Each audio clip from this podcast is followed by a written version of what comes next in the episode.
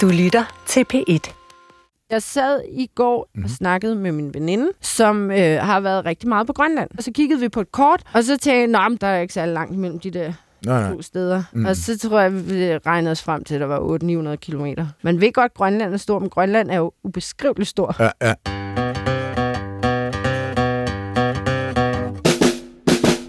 Du lytter til Vildt Naturligt på P1.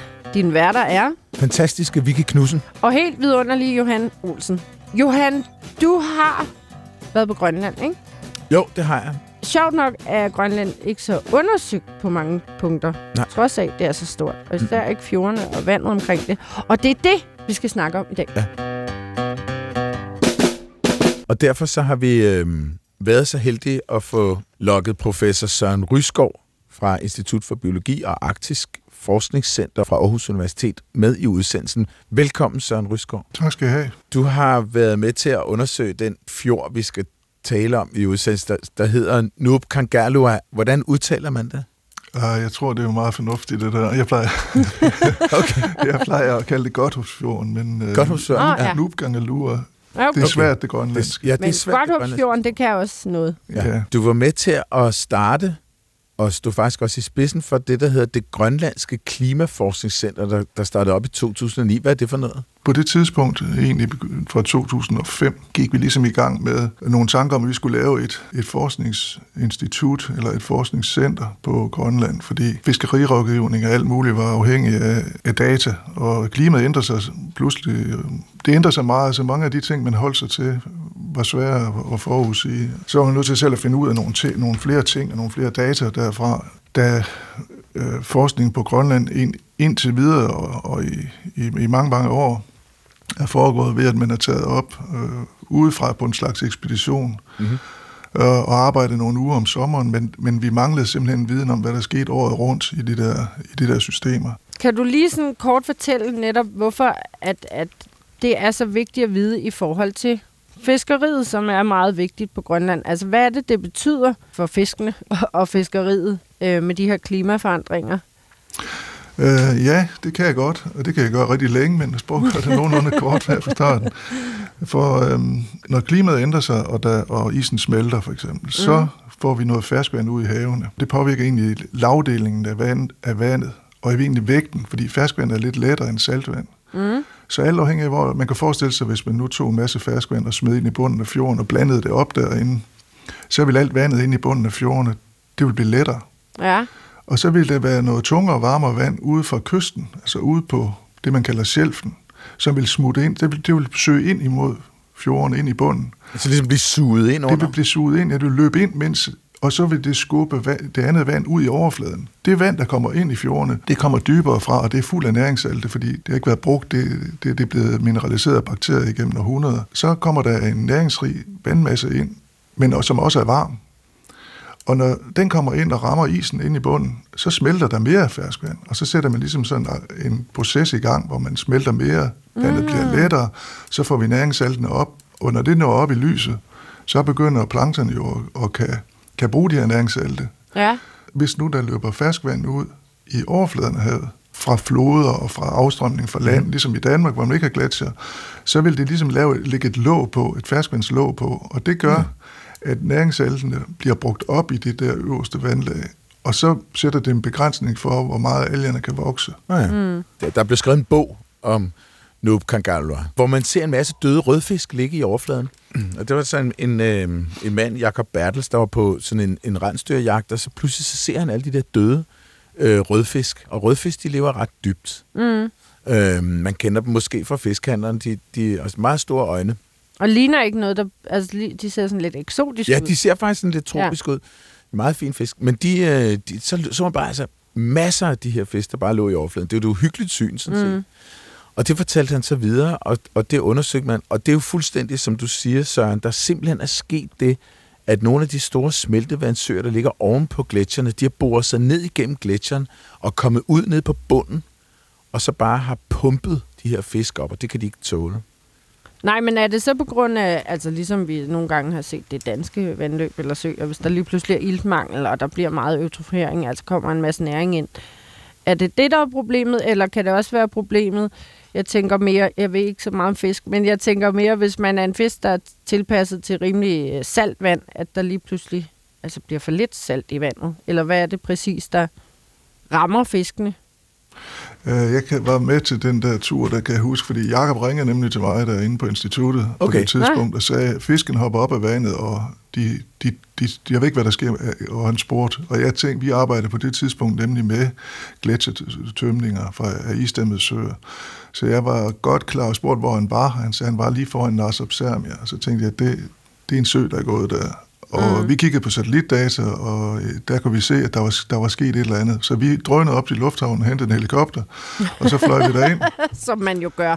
Ja, øh, ja det, det vi har visse privilegier. Øh, Så vi smuttede ind og- og, og dokumenterede hele det der, og, og heldigvis havde vi alle vores instrumenter, de stod ude i fjorden, så vi fangede det der, og det var tre store søer. Der var et kubikkilometer ferskvand, der kom ud pludselig. Ja, okay.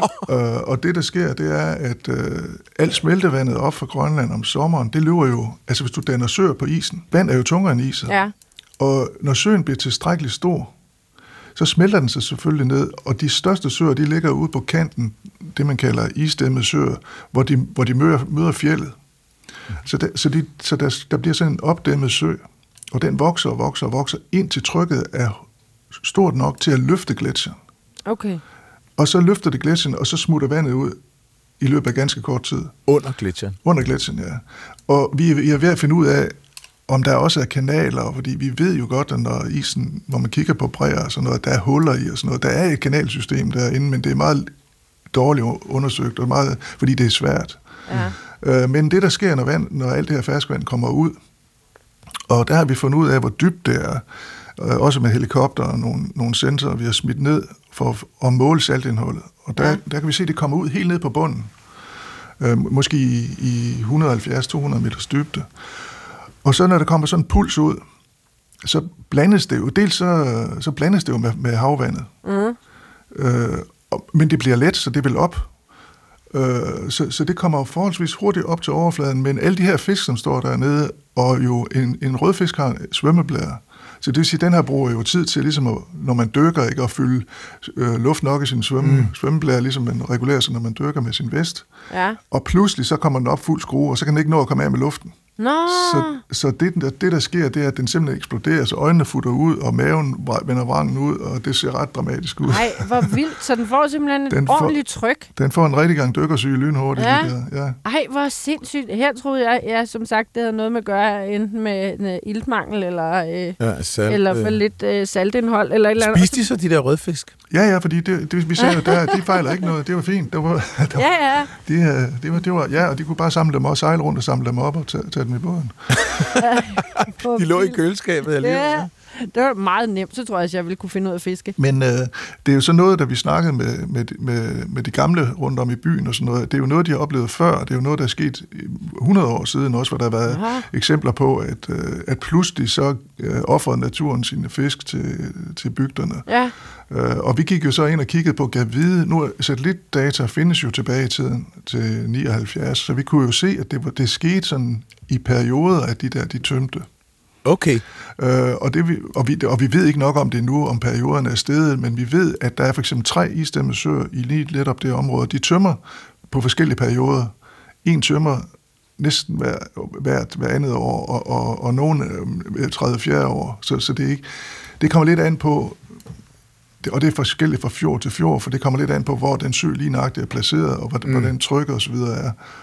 Men man kunne forestille sig i fremtiden, at når isen bliver tyndere og tyndere, og smeltevandet er der, så, så kan der måske komme flere øh, tømninger, men måske ikke så store. dør alle rødfiskene, eller er der nogle af dem, der er heldige, at de lige var over i den anden ende, hvor alt vandet ikke kom fossende ud? For det lyder som om, det er ret store mængder af rødfisk, der ligesom er...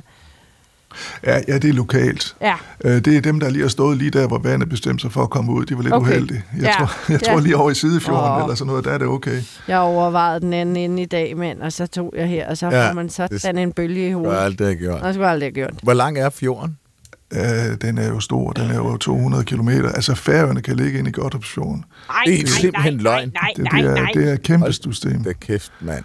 Hold Nå, nu okay. magle. Når nu der kommer den her ekstra øh, algeopblomstring, du talte om, i forbindelse med den pumpe, så er det jo sådan set, algerne er vel ligesom fundamentet for hele det øh, økosystem, øh, som fjorden udgør.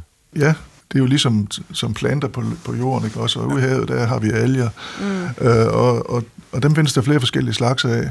Dem, der er i de frie vandmasser, som man siger, til dem, der øh, ligger ligesom og svæver rundt i vandet, mm-hmm. kalder man planktonalger. Mm. Øh, og de er jo selvfølgelig afhængige af, af sollys, derfor er de i overfladen. Øh, men de er også afhængige af næringssalte, så derfor ser man ofte, at de, øh, de ikke er, hvis man nu dykker, og dem, der har prøvet det, hvis man dykker i overfladen, så er vandet ofte ret klart ud. Når man så når et stykke ned, ned omkring det her skilleflade, hvor salt og ferskvand blandes, mm. så, så, så er algerne synker ligesom til ro, der kan de være, men der er også gode næringssalte, fordi de kommer nedefra, og der er tilstrækkeligt lys. Mm. Så begynder det at blive, der kan man se, der kommer vi ned i grøn, grønsuppen der. Mm. Ja, Øh, og, grønsuppen. ja, øh, men der findes jo også alger, øh, i andre steder, der findes jo øh, havplanter på, altså sukkertang og mm. alle mulige ting på bunden, og der findes mikroskopiske alger også på selve havbunden, men de findes også i, i havisen. Mm.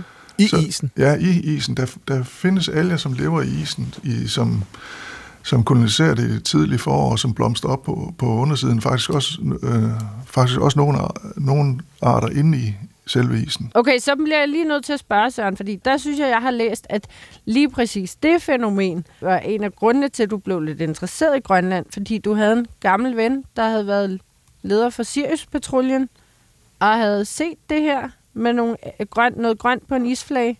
Er det rigtigt? Ja, ja, for det var et, nu er vi langt tilbage i det forrige årtusind, men da,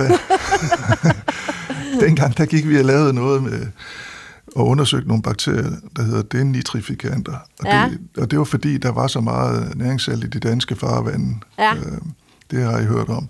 Øh, og, og, og vi tænkte, gav videre om, om ikke det fjernes selv af bakterier på havbunden. Så vi lavede en masse målinger på at finde ud af det her. Altså i Danmark. I du var Danmark, stadig i ja. Danmark der. Ja. Ja.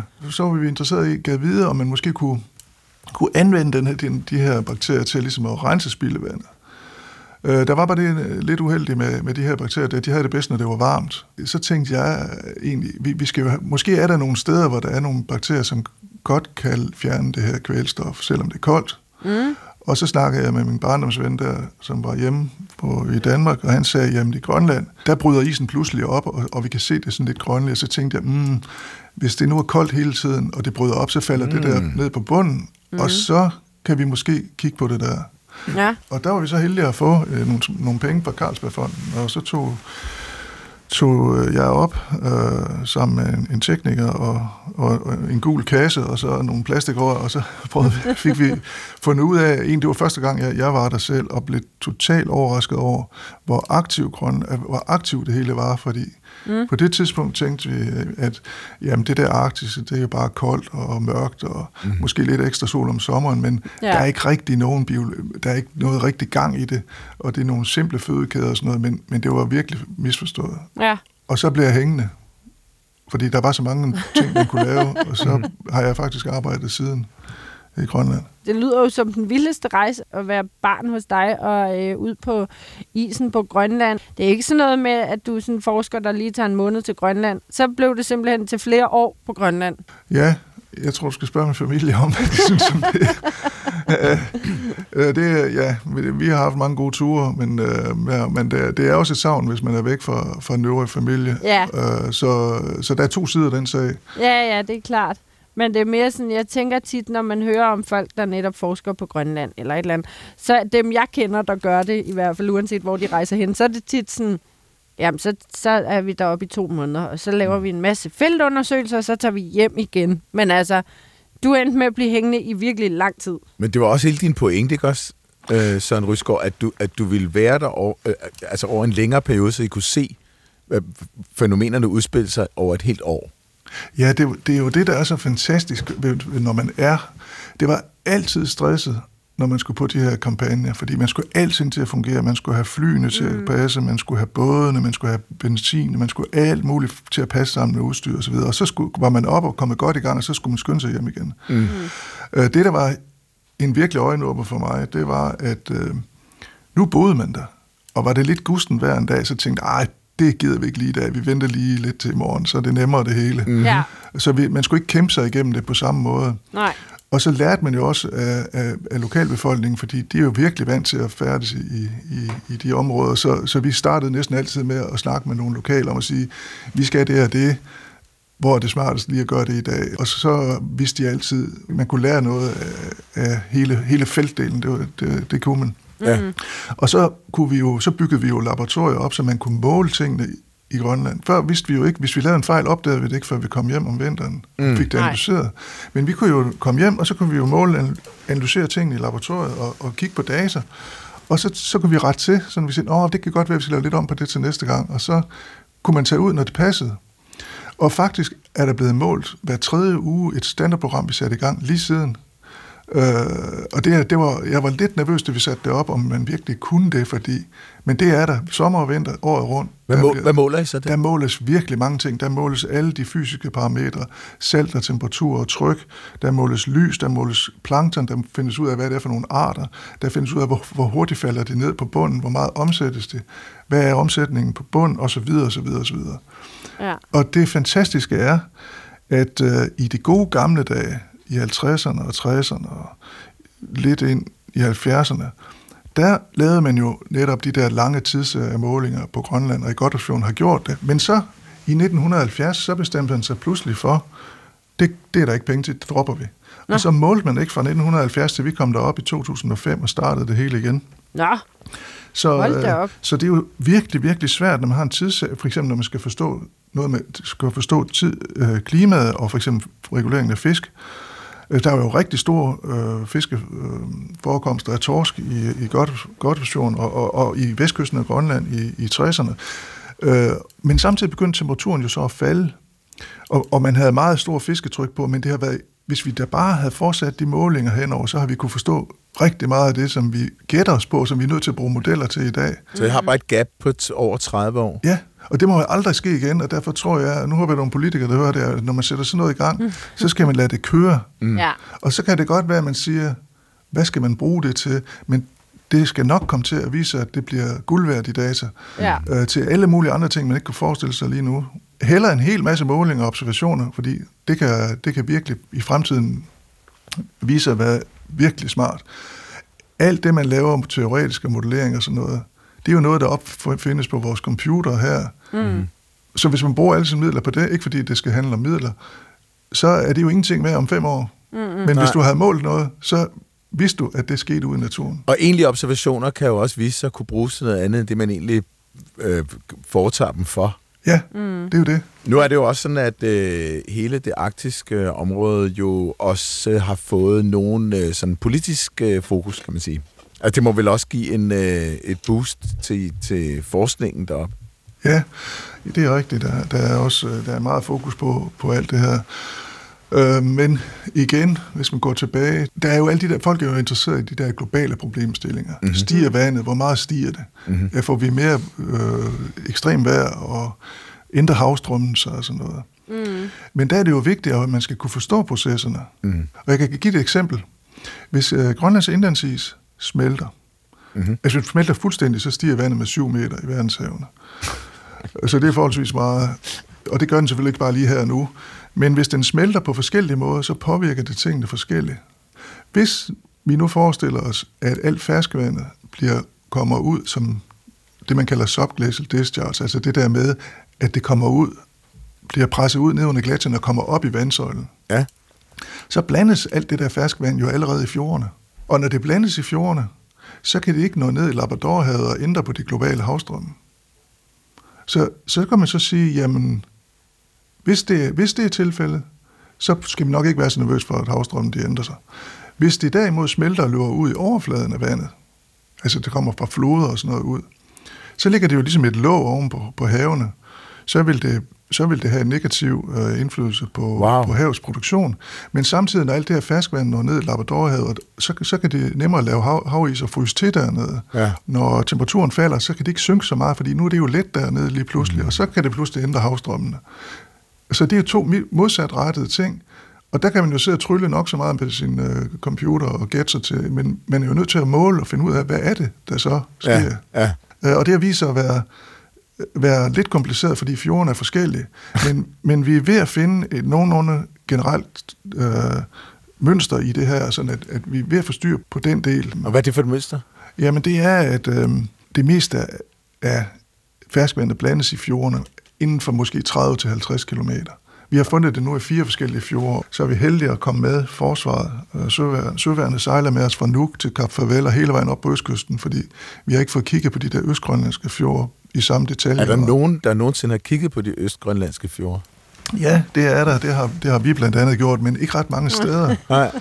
Altså, vi startede jo deroppe, hvor jeg talte om før, i 1994, mm-hmm. øh, i en fjord, som hedder Jongsund. Og den har vi studeret lige siden. Så har vi lavet lidt op på Station Nord. Øh, helt, helt op nordligt på, i Grønland, der har Aarhus Universitet en station, der hedder Vilum Stationen. Mm. Og der er lavet undersøgelser også. Og det, det er meget skægt at bruge de to, fordi den ene ligger 1000 km nord for Polarcirklen, den anden ligger virkelig langt op.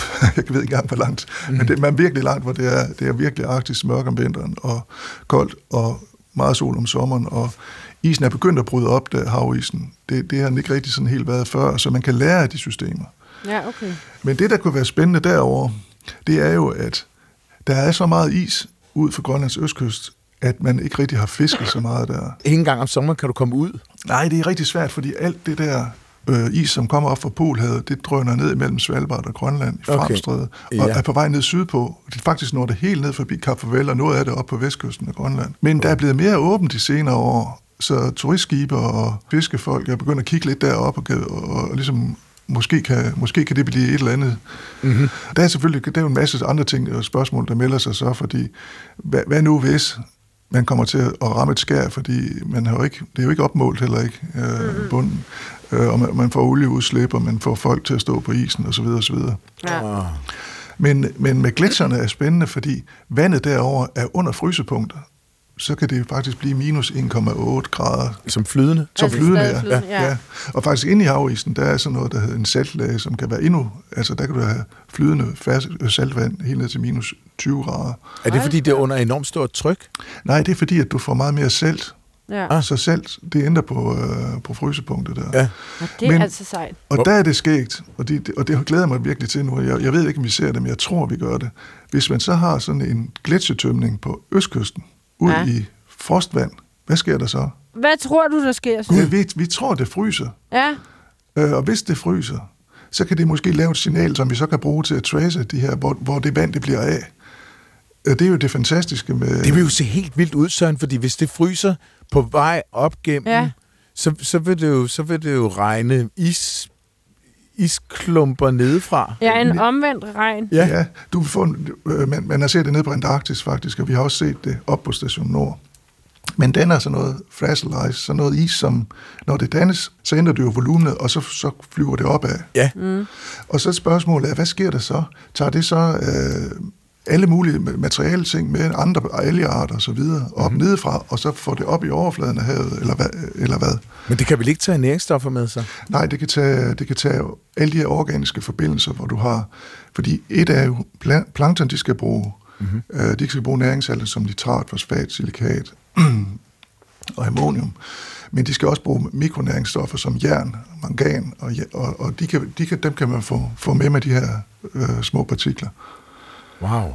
Den anden sjov ting også, det er, når det er koldt, så, kan man, så er der ikke rigtig krabber, fordi krabber, de, de, de har ikke så godt med at trække vejret, når det er, jo- det, det er koldt. Så man kunne forestille sig, at hvis nu havstrømmen ændrer sig en lille bitte smule, lige nu ligger alt det varme vand væk fra fjordene, undtaget de helt dybe fjorde, hvor, hvor man kan få varmt vand ind. Mm. Men man kunne forestille sig, at løfter det der varme vand sig op, så kan man fuldstændig få en, en indvandring af, af krabber og alle mulige andre ting, som Ja. påvirker øh, systemerne. Ja, okay. Og det er jo vigtigt, at, når man også har den der hat på med, med, med rådgivning til fiskeri og fangst og alt sådan noget, ligesom prøve at finde ud af, hvad kan man forvente?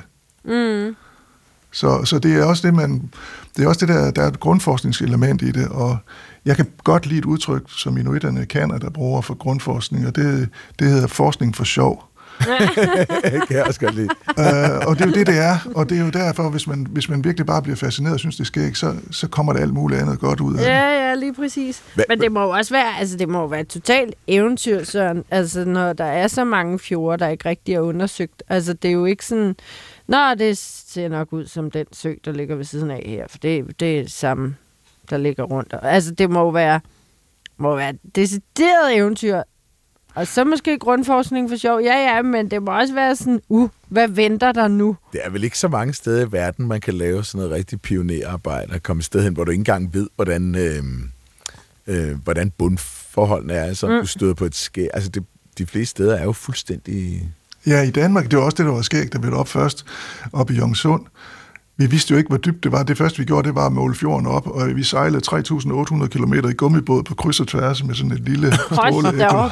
for lige at finde ud af, øh, hvordan får vi vandet ud af en af den her. Og så er det selvfølgelig efterfølgende, efter mange år, så blev det målt mere og mere op. Ja, Øh, men med det samme i Godthåbsfjorden, den er jo faktisk ikke målt op endnu inde i bunden. Nej, Øh, okay. Er den ikke? Nej, det er den ikke. Ja, fordi jeg kunne så, I har jo lavet nogle ret grundige opmålinger. ja, af man kan lave meget med matematik. Ja, det er den øh, mest undersøgte fjord, ikke? Jo, og Ja. ja. det er også rigtigt nok, at de der multibeam, hvor man laver sådan nogle meget avancerede ekologsystemer der, det, det, øh, det måler rigtig godt op. Men problemet er, når man kommer ind, hvor du har gletsjer og is, så er det svært at lave de målinger, fordi skibet har svært ved overhovedet at komme derind. Ja, okay. Ah, ja. Men altså, men jeg skal lige hurtigt have et øh, opsummerende spørgsmål her, Søren, med hensyn til der, hvor at, at, at det frosne vand er flydende stadig, og hvis der så, og I regner med, at det bliver til is, der ligesom regner den forkerte vej opad. Men kan man så tage det is, der ligesom bliver ført opad, og så øh, se, hvad det har taget med op fra bunden? Vi har været, jeg har været heldig herinde i år på Aarhus Universitet og kom til at samarbejde med ingeniørerne og, og, og jeg siger, samarbejde mellem biologer, ingeniører og computer scientists og sådan mm. noget. Det er virkelig skægt. Så vi har bygget forskellige instrumenter. Ja. Øh, og en af de ting, vi skal prøve, det er en drone, som kan flyve ind og smide en undervandsrobot dernede i plumen. Og den der undervandsrobot, den synker ned og måler undervejs for at finde ud af, hvor kommer det her ud. Og der kan være, man sætte forskellige sensorer på og, og måle forskellige ting. Så har vi også øh, udviklet et apparat, som kan tage vandprøver automatisk i, i, til forskellige tider. Så man kan forestille sig, når man er på Østkysten, hvor der ikke er ret mange mennesker, så sætter man sådan en vandhænd derud, så kan man tage en prøve øh, en gang om dagen eller en gang om ugen, hele vejen året rundt i, i forskellige dybder. Mm-hmm. Og så gemme det. Og så er det sådan, at øh, Grønlands indlandsis, den har, indeholder jo frosset vand. Og det her frosset vand, det, der er noget, der hedder, der er nogle isotoper i. Det vil sige, det vand består af, to brintmolekyler og et iltmolekyle. Mm. Og når, når vand fordamper, så, for, så, er der, så er der nogle forskellige vægt, altså ilt og har øh, to, øh, en 18 og en 16 isotop, så hvis man kigger på forholdet mellem dem, så afspejler det lidt med, hvordan, hvordan var situationen, da, da, det, da det fordampede og faldt ned igen, og fordampede og faldt ned igen helt fra. Så hvis indlandsisen, den, den samler et, et, noget op, der kommer ned fra, så bliver der mindre og mindre af den tunge isotop. Så, så, så man, kan, man kan, hvis man tager en spand vand, kan man finde ud af, hvis man måler de her forhold, hvor meget af det vand kommer fra indlandsisen. Mm. Hvis man bruger lidt nogle, vi har nogle andre tricks til det også, men det, det går for vidt her. Men øh, hvis, hvis man så samler det ind til forskellige tider, Ja. Så kan man få en idé over, hvad sker der? Altså, så, så kan man samle dem op efterfølgende øhm, og analysere dem for alle mulige forskellige ting også. Okay, det lyder øh, som et ret spændende projekt. Hvornår skal I derop? Vi tager op øh, i august. Okay. Uha. Så skal vi lige Øhm. have en opdatering i september, Søren. Nej. Tænker lige på, Vi er Søren, hvis, hjemme før sidste september. det er lidt svært. hvis jeg nu var en lille bitte robot, for jeg regner med, at det er en lille bitte robot, der Ja. bliver sendt ned, og så synker jeg ned igennem vandlagene helt inde ved gletsjeren, Ja. og så kommer der øh, ferskvand ud for, for neden, og jeg analyserer væk og alt muligt. Men Mm. kunne jeg ikke godt risikere at, at møde det sweet spot, hvor trykket bliver så lavt, at det opadgående ferskvand fryser og indkapsler mig i en isklump? Jo, der kan ske rigtig mange ting. Vi aner simpelthen ikke. Nej. Så vi har, øh, vi har også øh, forskellige øh, plan A, B, C, D Okay. med. Øh, så, så vi ved ikke, om det virker. Vi ved, at vi har prøvet det i Godtforsfjorden øh, med øh, helikopter, og så noget, der hedder XCTD'er. Det er sådan en engangs-CTD, som man kan smide ud med Ja. en lang kovertråd, og så måler den og sender data op i kovertråden, Ja. indtil den brækker i stykker. Men dem her, øh, og så, så, så, så bliver den der. Altså, det vil sige, man kan ikke få den op igen. Mm. Og, men, så vi vil helst ikke øh, forurene alt for meget med de der XCD'er der. Så, mm. så vi, vi har lavet en, eller det, nu siger vi, studenterne har, unge studenter har lavet en, en som, man, som man kan samle op igen. Nå. Som kommer ned og laver målinger, så kommer den op, så kan den sende data via wifi, og så kan man øh, samle den op igen. Den mm. puster en lille cykelslange op, og så kan man flyve ud med sin drone og samle op og få den ind. Okay. Nå, hvor fint. Og, og prøve ja. en gang til. Selvom jeg kan godt se for mig nogle forskere om øh, 500 år, der graver en lille bitte robot ud af isen og det tænker, være, ej, arkeologisk fund, hvornår er den her fra? ja. Var det det, de kaldte en robot dengang? Ja. ja. Jeg ved ikke, hvorfor de taler sådan om 500 år, men det, nå, det gør men, de. Øh, ja, det gør de. du, skal lige, du må lige fortælle os, sådan, hvad, en men, hvad CTD betyder. Nå ja, CTD, det betyder Conductivity, Temperature and Depth. Så det, man måler, det er egentlig det er en temperatur. Så måler man trykket for at finde ud af, hvor dybt den er. Mm. Og så måler man noget, der hedder ledningsevnen. Det er, det er, det er egentlig en, øh, det, det hvor, hvor godt strømmen løber igennem vandet. Og det, er, det, det kan man så omsætte til, hvor meget salt er der i vandet. Ja. Så det er, det, det er en temperatur, salt og trykmåler. Ja. Og den er også med til at, at understrege, hvorfor det er rart nogle gange med forkortelser. Ja, ja.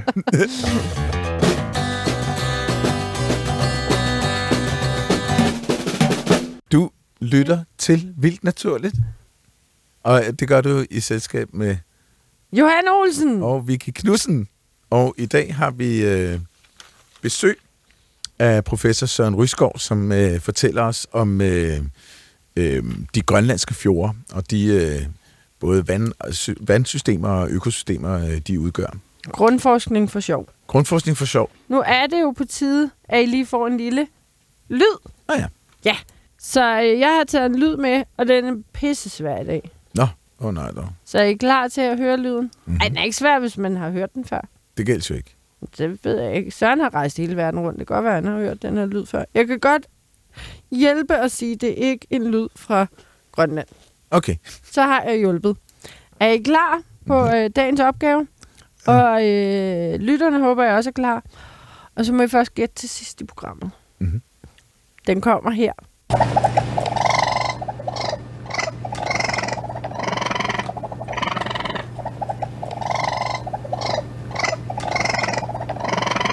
Ja, så kan I tænke lidt over det. Det tænker vi lidt over. Må jeg komme med en lille kort nyhed fra øh, forskningsverdenen? Det må du godt, hvis jeg må komme med en lille kort nyhed fra havedammen bagefter. Meget dejligt, det glæder mig til. Mm. En kæmpe stor meteor er på vej ind i vores, eller komet er på vej ind i vores solsystem.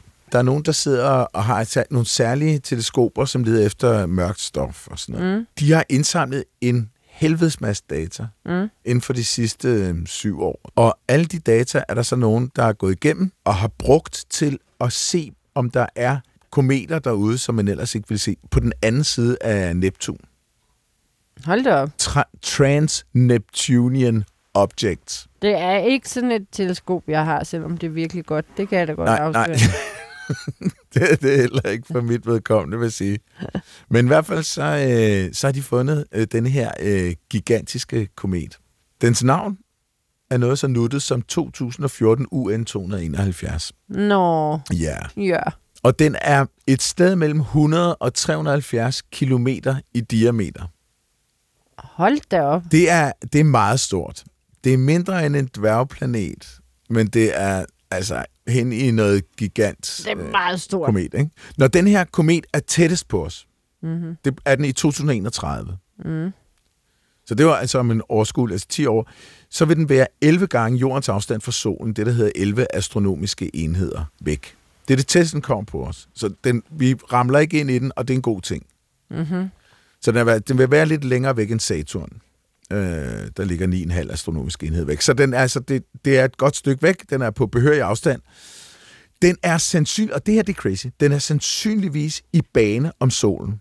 En bane, altså den tid, det tager at færdiggøre en bane, er cirka 3 millioner jordår. Et år for den vil være 3 millioner jordår. Og når den er længst væk, så er den 40.000 astronomiske enheder væk, svarende til 0,6 lysår. Jeg ved ikke, at der er mange tal her, men det er meget crazy. Og der er selvfølgelig nogle øh, forskere derude, som som øh, sysler lidt med ideen om at sende en øh, probe op og tage nogle billeder af den der, når den kommer forbi. Men hvor den stadig er grotesk langt væk. Ja, den er altså heldigvis øh, meget langt væk. Men er vi ude i for sjov grundforskning der, hvis man gerne vil have billeder af den komet? For hvad kan vi bruge det til? Ja, altså det, det er vel... Øh, ja, for sjov grundforskning. Det er meget, nogle gange kan det være lidt svært at finde øh, øh, ud af, hvad der, hvor meget der er for sjov grundforskning, og hvor meget der er anvendt forskning. Men i det her tilfælde, så er det en beskrivelse af universet omkring os, og en for, forståelse for, hvor vi kommer fra, og hvad, hvad, hvordan solsystemet er dannet. Så, Ja, men, ja, ja, Men, men det er jeg- rigtigt, du laver ikke en hovedpinebillede af det. Men, men vi skal til dammen. Ja, det er, det er lidt mere nede på jorden. Tøhø. Til, ja. Der ved jeg jo ikke med dig, Søren, men de altså, trofaste lyttere af programmet, de vil vide, at jeg har lavet en havedam i min mors have. Og, øh, og det er på tide, du i så fald bliver introduceret til den her havedam, Søren. For det har været... Ja, Johan, bare indrøm, det har været... Altså, det har været voldsomt at følge med i det her forløb. Vi har set naturen udspille sig, som det Det drager. har vi, og vi skal jo immer væk, ligesom den her gigantiske komet. Øh, måske lige understrege, hvis der er nye lyttere, at øh, vi er ude i en havedam af de voldsomme dimensioner, der hedder cirka 1 meter gange en halv meter, ikke? Mm-hmm. Det er et helt ret hæftigt økosystem. Vi, vi kan ikke have færøerne liggende der. Men det er tæt på. Ja. Og der var- har jo været krise undervejs med, at der gik hul på havedam. Alt vandet fossede ud, som var det en fjord i Grønland, mm. altså hvor at der bare kom en, en smeltevandssø ned ja. igennem. Ikke? Problemet var bare, at det blev tømt ud her. Og der lå en lille vandselementer, og vi har været inde på, at lige pludselig var der altså 16 lille vandselementer i det her lille bitte vandhul. Og min mor lynindkøbte planter, fordi hvis de nu skulle få lov at yngle, eller Mm. få lyst til det. Og nu, mine damer her, kan jeg berette, at jeg har set en salamanderlarve. En salamanderlarve. De har fået babyer. Nå. Ej, tillykke. Og der er kommet en skrubtus. Og en skrubtus også. Ja, der er Daphne over det hele, så er der også med til salamanderlarven. Har du selv, eller er du bekendt med nogen, der har sådan en havedam, Søren? Nej, det har jeg, det, det gør jeg ikke, men jeg synes, det er faktisk lidt overrasket over, at, der- at sådan en lille dam kan være salamander. Det, det er meget positivt over. Det kunne være, at jeg skulle ud og grave et hul i min have Der også. kan du se, ja, det er jeg glad for, Søren. Den der entusiasme, den kan jeg godt lide. Til nye lyttere. Vi har jo vores gæstprofessor Søren Ryskov fra Aarhus Universitet, øh, inden der skal tale om de grønlandske fjorde, livet og økosystemerne der. Hvordan er det med, øh, med livet om natten i sådan en fjord? Er Der er også liv og glade dage om natten. Ja. øhm, vi ved, at øh, faktisk hele året rundt, der, det, vi fandt ud af det fra starten ved at have sådan nogle strømmålere, sådan akustiske strømmålere, som står på bunden af havet og kigger op. Mm-hmm. Så sender det sådan nogle små ping, ligesom et slags ekolod. Mm. Og så kan det ramme noget fnuller i vandet, og så kan det holde styr på fnuller i halvanden hundrede vandlag op over det. Og så kan man så beregne hastigheden på de der stykker fnuller, og så ved man, hvor meget strøm bevæger sig. Men så har vi de der, så fandt vi ud af, at der er noget, der bare flytter sig op og ned i stedet for. Aha. Så noget kommer op om natten, øh, som er 6-8 mm stort, kunne vi se på økosystemerne der. Nå. Og de går op og spiser på de her, op i, op i det der skillelag. Og hvis der er fuldmåne, altså der er lys, så, så gør de det ikke, så venter de nede. Og det, vi tror, det er, og vi har efterfølgende fundet ud af, at det er nogle små krabstyr. Nå. Så øh, de, kommer, de kommer op og spiser. Men for ikke selv at blive spist, så, så går de kun op, når der ikke er, er fuldmåne. Ja, og det er virkelig mærkeligt at forstå. har Vi har haft svært ved at forstå det her, fordi hvordan kan man, hvis man står nede i, i 100 eller 200 meters dybde, Vide om det er vide, om fuldmåne? det er fuldmåne? Og kan man overhovedet... Vi kan ikke måle noget lys dernede, så enten så har de nogle sanser, som er bedre end det, og de apparater, vi kan måle, øhm, eller også så kan de holde styr på tiden. Ej, Wow. hvor sjovt. Det er jo ret interessant. Øh, kunne man undersøge det? Ja, vi sætter noget ud som en lille smule mere avanceret øh, nu her. Det er faktisk ret ambitiøst, men vi prøver at lave nogle autonome enheder, altså nogle målestationer, som, som genererer strøm og, øh, via vind og solpaneler. Mm-hmm. Og så en meget stor batteripakke. Og så kan man sende kabler ud i landskabet, op på isen og ud i fjordene, hvor man så kan sam- indsamle data. Fordi et af problemerne, når man skal lave noget så langt væk, det er, at øh, vi ofte mange, altså det er batterierne og sådan noget, som er problemet, når det er så koldt. Ja, ja, selvfølgelig. Øh, i, så, så, øh, så ved at så prøve at sætte nogle mere avancerede sensorer på, kan vi forhåbentlig få en, en bedre fornemmelse for, hvad, hvad det egentlig er for noget. Jeg, jeg er ikke 100% sikker på, hvad det er for noget, øh, der, der kommer op og ned, men, men vi har formodning om, at det måske er en, en slags krill. Mm-hmm. Ej, hvor sjovt. Se, det er det, jeg siger. Ud med en lommelygte om natten, uanset hvor du er. Ja. Og så lys på noget vand, så sker der noget vildt. Godt Men, men, men yes. så, fordi det der kunne jo lyde som nogle arter, man ikke kender så meget til måske.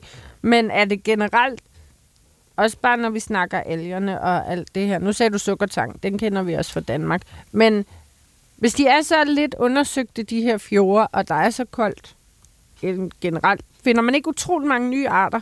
Ja, det er ikke så, det er ikke så almindeligt. I lige snart man kommer ned i krible krabler og dyr, altså noget, der er meget småt, så, så, så, finder, så får de bare nogle numre. Så der, der finder man hele tiden nyt, når man laver DNA. Men altså det der med at finde en ny fisk og en ny val og sådan noget, det, er, det hører til sjældenheder, det gør det.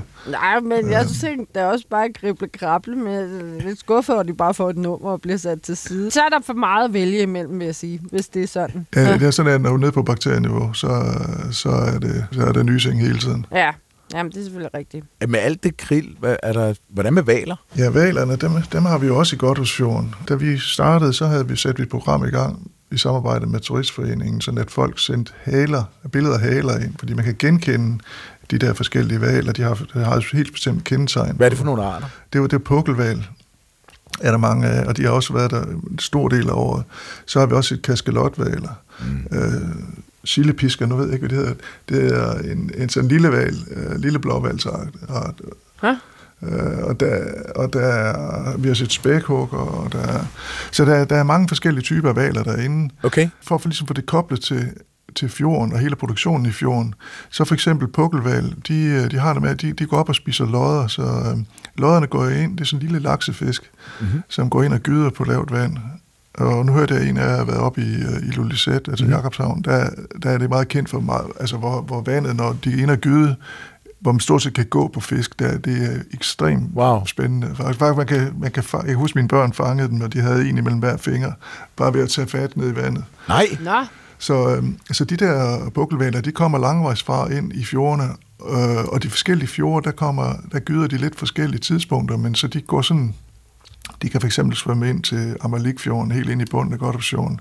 Så kan de gå ud og så længere nordpå og, og, og, og spise og komme tilbage til Amalikfjorden, som, som, hvor, hvor de så gyder lidt, lidt for skudt. Så, mm-hmm. så øh, det er sådan et spisekammer der i, i de der kystnære øh, fjordsystemer på, på kanten af, af sjelfen der. Ja. Og sillepisker er vågevaler. Vågeval, ja. Nå, det er vågeval. Og, der Ja. er også, og, og jeg har faktisk også set et par finvaler der. Så, Nå. så, Wow. så der er... Der er øh, Hvor, hvorfor, hvorfor tager I, får I folk til at tage billeder af deres haler? ja, men det var fordi, at øh, vi ville gerne dokumentere alt muligt, så vi lavede alle vores fysiske og kemiske målinger og vores plankton og så videre. Og så tænkte vi, det ville være godt også at finde ud af, hvis vi nu gør det her over mange, mange år, hvor mange valer er der? Øh, og så tænkte, tænkte vi, hvis du, du tager øh, billeder af halerne, mm. Så des flere billeder du får, og, og lo, øh, lokaliteter på, hvor de er taget og tidspunkt, så kan man lave sådan en matematik, sådan en fangst-genfangst, så man kan ligesom regne sig mm. frem til, hvor, hvor stor er den population, der, der kommer forbi. Mm. Øh, og, og det har så kørt, og jeg mener også stadigvæk, det, får, det, det bliver udført. Jeg kan huske, vi lavede fangst, gen, genfangstforsøg det på, tidligt på biologistudiet. Ja, med sådan nogle små melorme i en Lige spand. præcis. Så har du melorm i en spand, og så Ja. giver man en, en prik Ej, med jeg en tus, prøvede når du tager den op. Og så efterhånden, som tiden gik, så var der, fik du nogen med en prik, så satte du en prik i en anden farve på dem også. Og så videre, så videre. Så på et tidspunkt, så kan du ved at finde ud af, hvor mange du ser igen af henholdsvis dem med en prik, og dem med to prikker, og måske en med tre prikker, så kan man finde ud af, hvor mange der er. Ret præcist. Mm. Og det samme kan man jo selvfølgelig gøre med halerne, for at se, hvor mange fotos, der kommer ind. Hvis vi regner med, at fotograferne er ligeligt fordelt ud over fjorden. Mm. Ja, der skal nogle antagelser til. Ja, det skal der. Søren, de der, jeg har lige et, et opfølgende spørgsmål, fordi de der målinger, som var, var stoppet i 1970, og hvor I så genoptog dem i 2005, så må de jo have kørt meget fast fra 2005 og frem til nu. Hvor store forandringer har I kunne se på så kort en tidsperiode? Det er det spændende med sådan noget her, fordi des flere data man får, des mere præcis bliver ens trend. Mm. Du, der skal no, en vis årrække til, for at man ligesom kan finde ud af, går temperaturen op eller ned, eller bliver det mere fast ja. eller salt.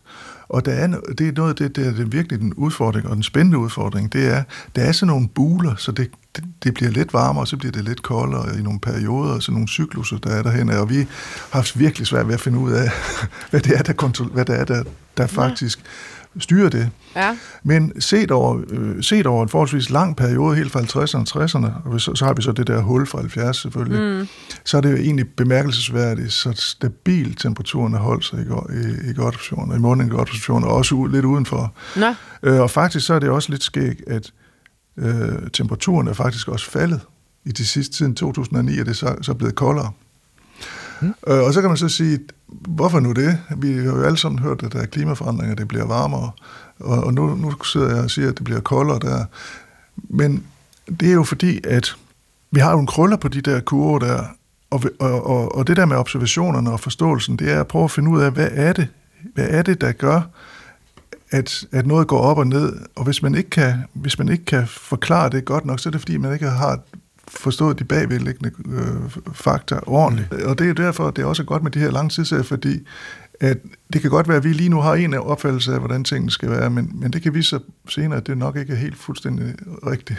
Mm. Ja, okay. Øhm, så det kan selvfølgelig også være, at, øhm, at hvis man nu havde forestillet sig, at man havde de samme lange tidsserier forskellige steder i verden, så kan det også være, at bare at, at noget af kulden er flyttet derop nu.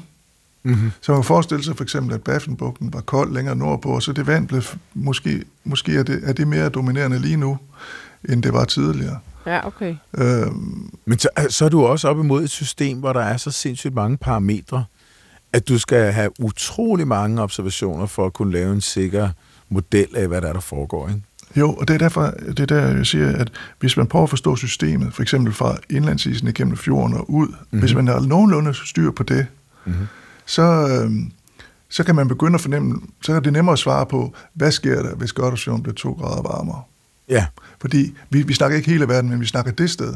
Mm. Hvis vi så kan, ligesom kan få styr på, okay, nu vil jeg have styr på det her, det passer nogenlunde nu, når det der sker. Mm. Gad vide, om det så også er sådan i en anden fjord, og så kan man gå ind og lave langt færre målinger det sted, et forskningsprojekt for eksempel, og så Mm. teste det. ja, ja, ja, selvfølgelig.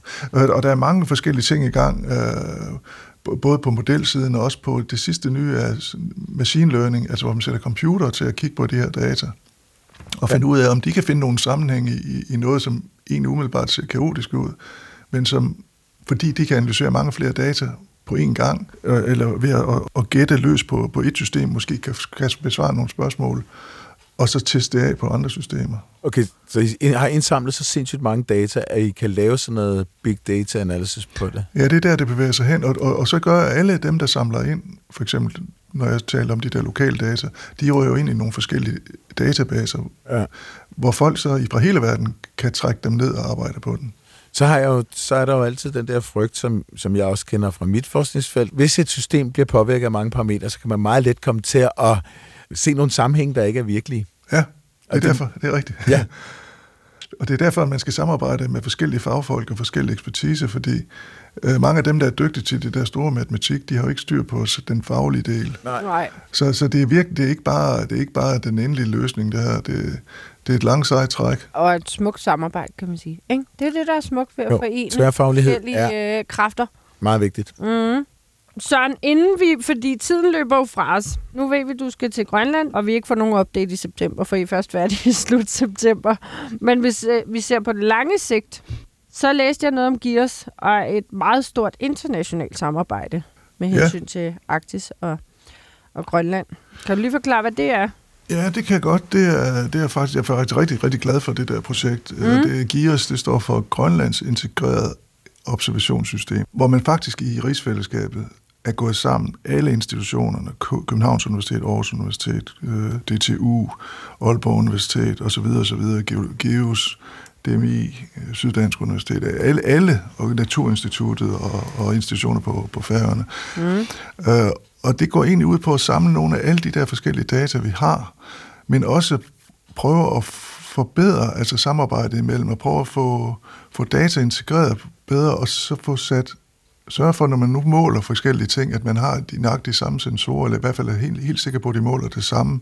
Ja. Øh, vi har også et tæt samarbejde øh, for ligesom, altså, øh, et, et eksempel kan være, at øh, i gamle dage, da program, nogle af programmerne blev sat op, der, der, der sned det mest på Grønlands indlandsis, så derfor har man ikke sat regnmåler op. Så mm. nu er det begyndt at regne.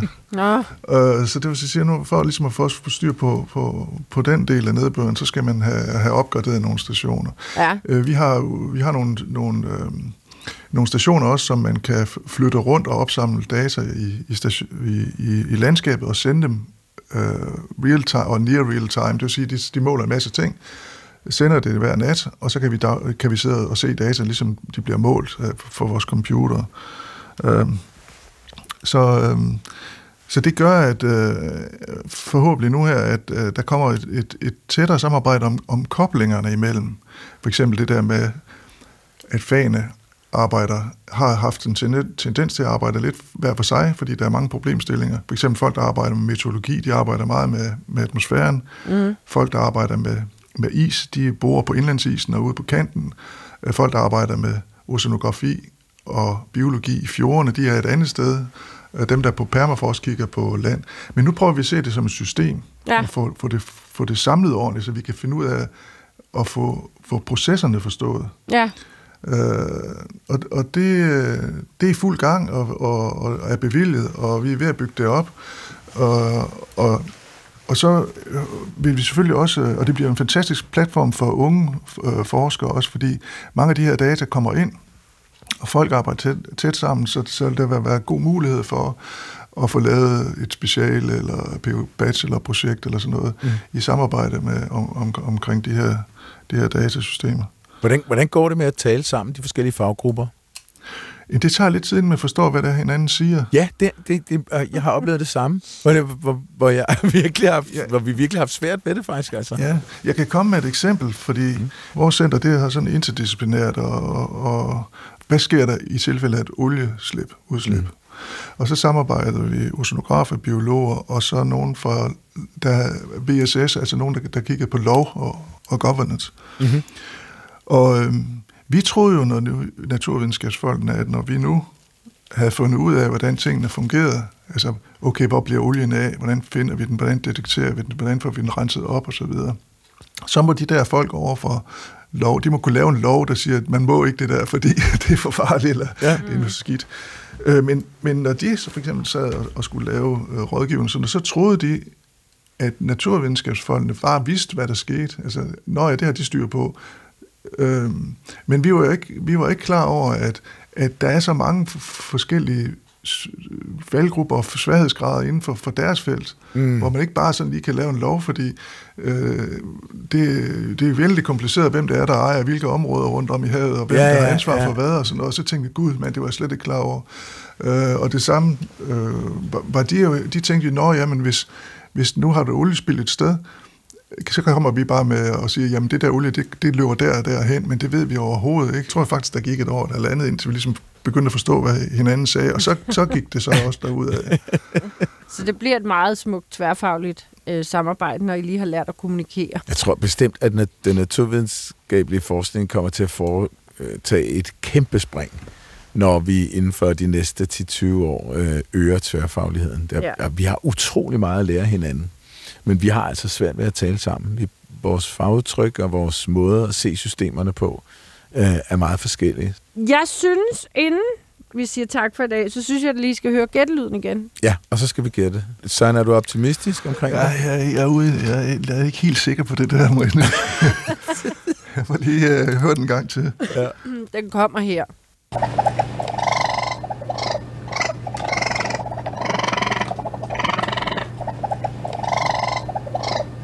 Det er ikke en solsort. Nej, det er det i hvert fald ikke. Det er over i noget hønse noget, tror Det jeg. synes jeg nemlig også, det er. Jeg forestiller mig sådan en hane, der går rundt og gør sig til, og så sådan nogle høns udenomkring. Det kan godt lyde sådan lidt som nogle bobler i vand, men jeg, jeg er ikke sikker. Jeg vil sige så meget, at jeg håber, lytterne er bedre til at gætte end jer. Nej, nej. I er ret meget på vildspor. Det er, er I klar? Ja, Dum, dum, dum. Vaskebjørn. nå for pokker. Vaskebjørn. Ja, sådan en lille hyggelyd hos vaskebjørn. Der fik du mig godt nok. vi- Altså, det har du så gjort alle de andre gange også, selvfølgelig. Men det der, det overrasker mig alligevel det. Ja. Det lyder nemlig ikke særlig vaskebjørnsagtigt. Det er ikke sådan, man nej. forestiller sig en Nej, vaskebjørn. jeg synes, det er en Det skal hønsefugl. sige, at vaskebjørn kan sige Har du, mange. du ser på, at den ikke har en hønsefugl ind i munden? Det kan være, at den er ved at spise en hønsefugl. ja. det, skal, det er jo en omnivore. Den tager jo lidt af hvert. Den Ja. kan godt gå i en hønsegård. Det kan godt være, det er det, vi er ude i. Der faktisk er en hønsefugl indover. Og lidt boblende vand. Det kan være, at den lige står og drikker, imens den spiser hønsefuglen. Og bum, så har vi lyden. Det, det der sker nu, så er, at vi bliver hånet. Nej, det kan det jeg gør høre. I ikke. Jeg prøver, at, at, jeg prøver at tage jeres øh, optimisme lidt tilbage. at det sagtens skulle have været rigtig gæt. Øh, Jeg undrer mig lidt, fordi jeg har jo engang haft en vaskebjørn i min skorsten i Canada. Nå, Men den sagde ikke sådan der. Så, så nu laver du comeback med at prøve at tvivle, tvivle på lyden, var. Nej, men de siger også mange forskellige ting. Men det er i hvert fald vaskebjørn. Det er vaskebjørn. Men som så mange andre dyr, så er der jo også tit, de ikke siger så meget. I Ikke? modsætning til homo sapiens. Ja. Nå, Søren Rysgaard fra Biologisk Institut på Aarhus Universitet og Arktisk Forskningscenter. Tusind tak, fordi du vil være med i dag. Kæmpestort held og lykke og god fornøjelse med Ja, jeres nye prober. Det, det glæder jeg mig til at høre resultatet af. Tak skal I have. Og tak til lytterne, mm. og tak til Carsten Nielsen, Ja. som endnu en gang har, har, har holdt os i hånden. Ja, nu er det sådan, at man faktisk kan skrive ind elektronisk. Har du Jeg kan adressen? godt, ja, jeg har den. Vildt, naturligt, snablag, dr.dk. Og det var da nemt. Ja, præcis. Og hvis man har lyst til at høre udsendelsen igen, Så kan man gøre det igen og igen og Eller igen, nogle og tidligere igen udsendelser. Og igen og igen og igen. så kan man gøre det der, hvor man hører sin igen. podcast. Med det er der kun at sige tusind tak for nu. Tak fordi I lyttede med i dag.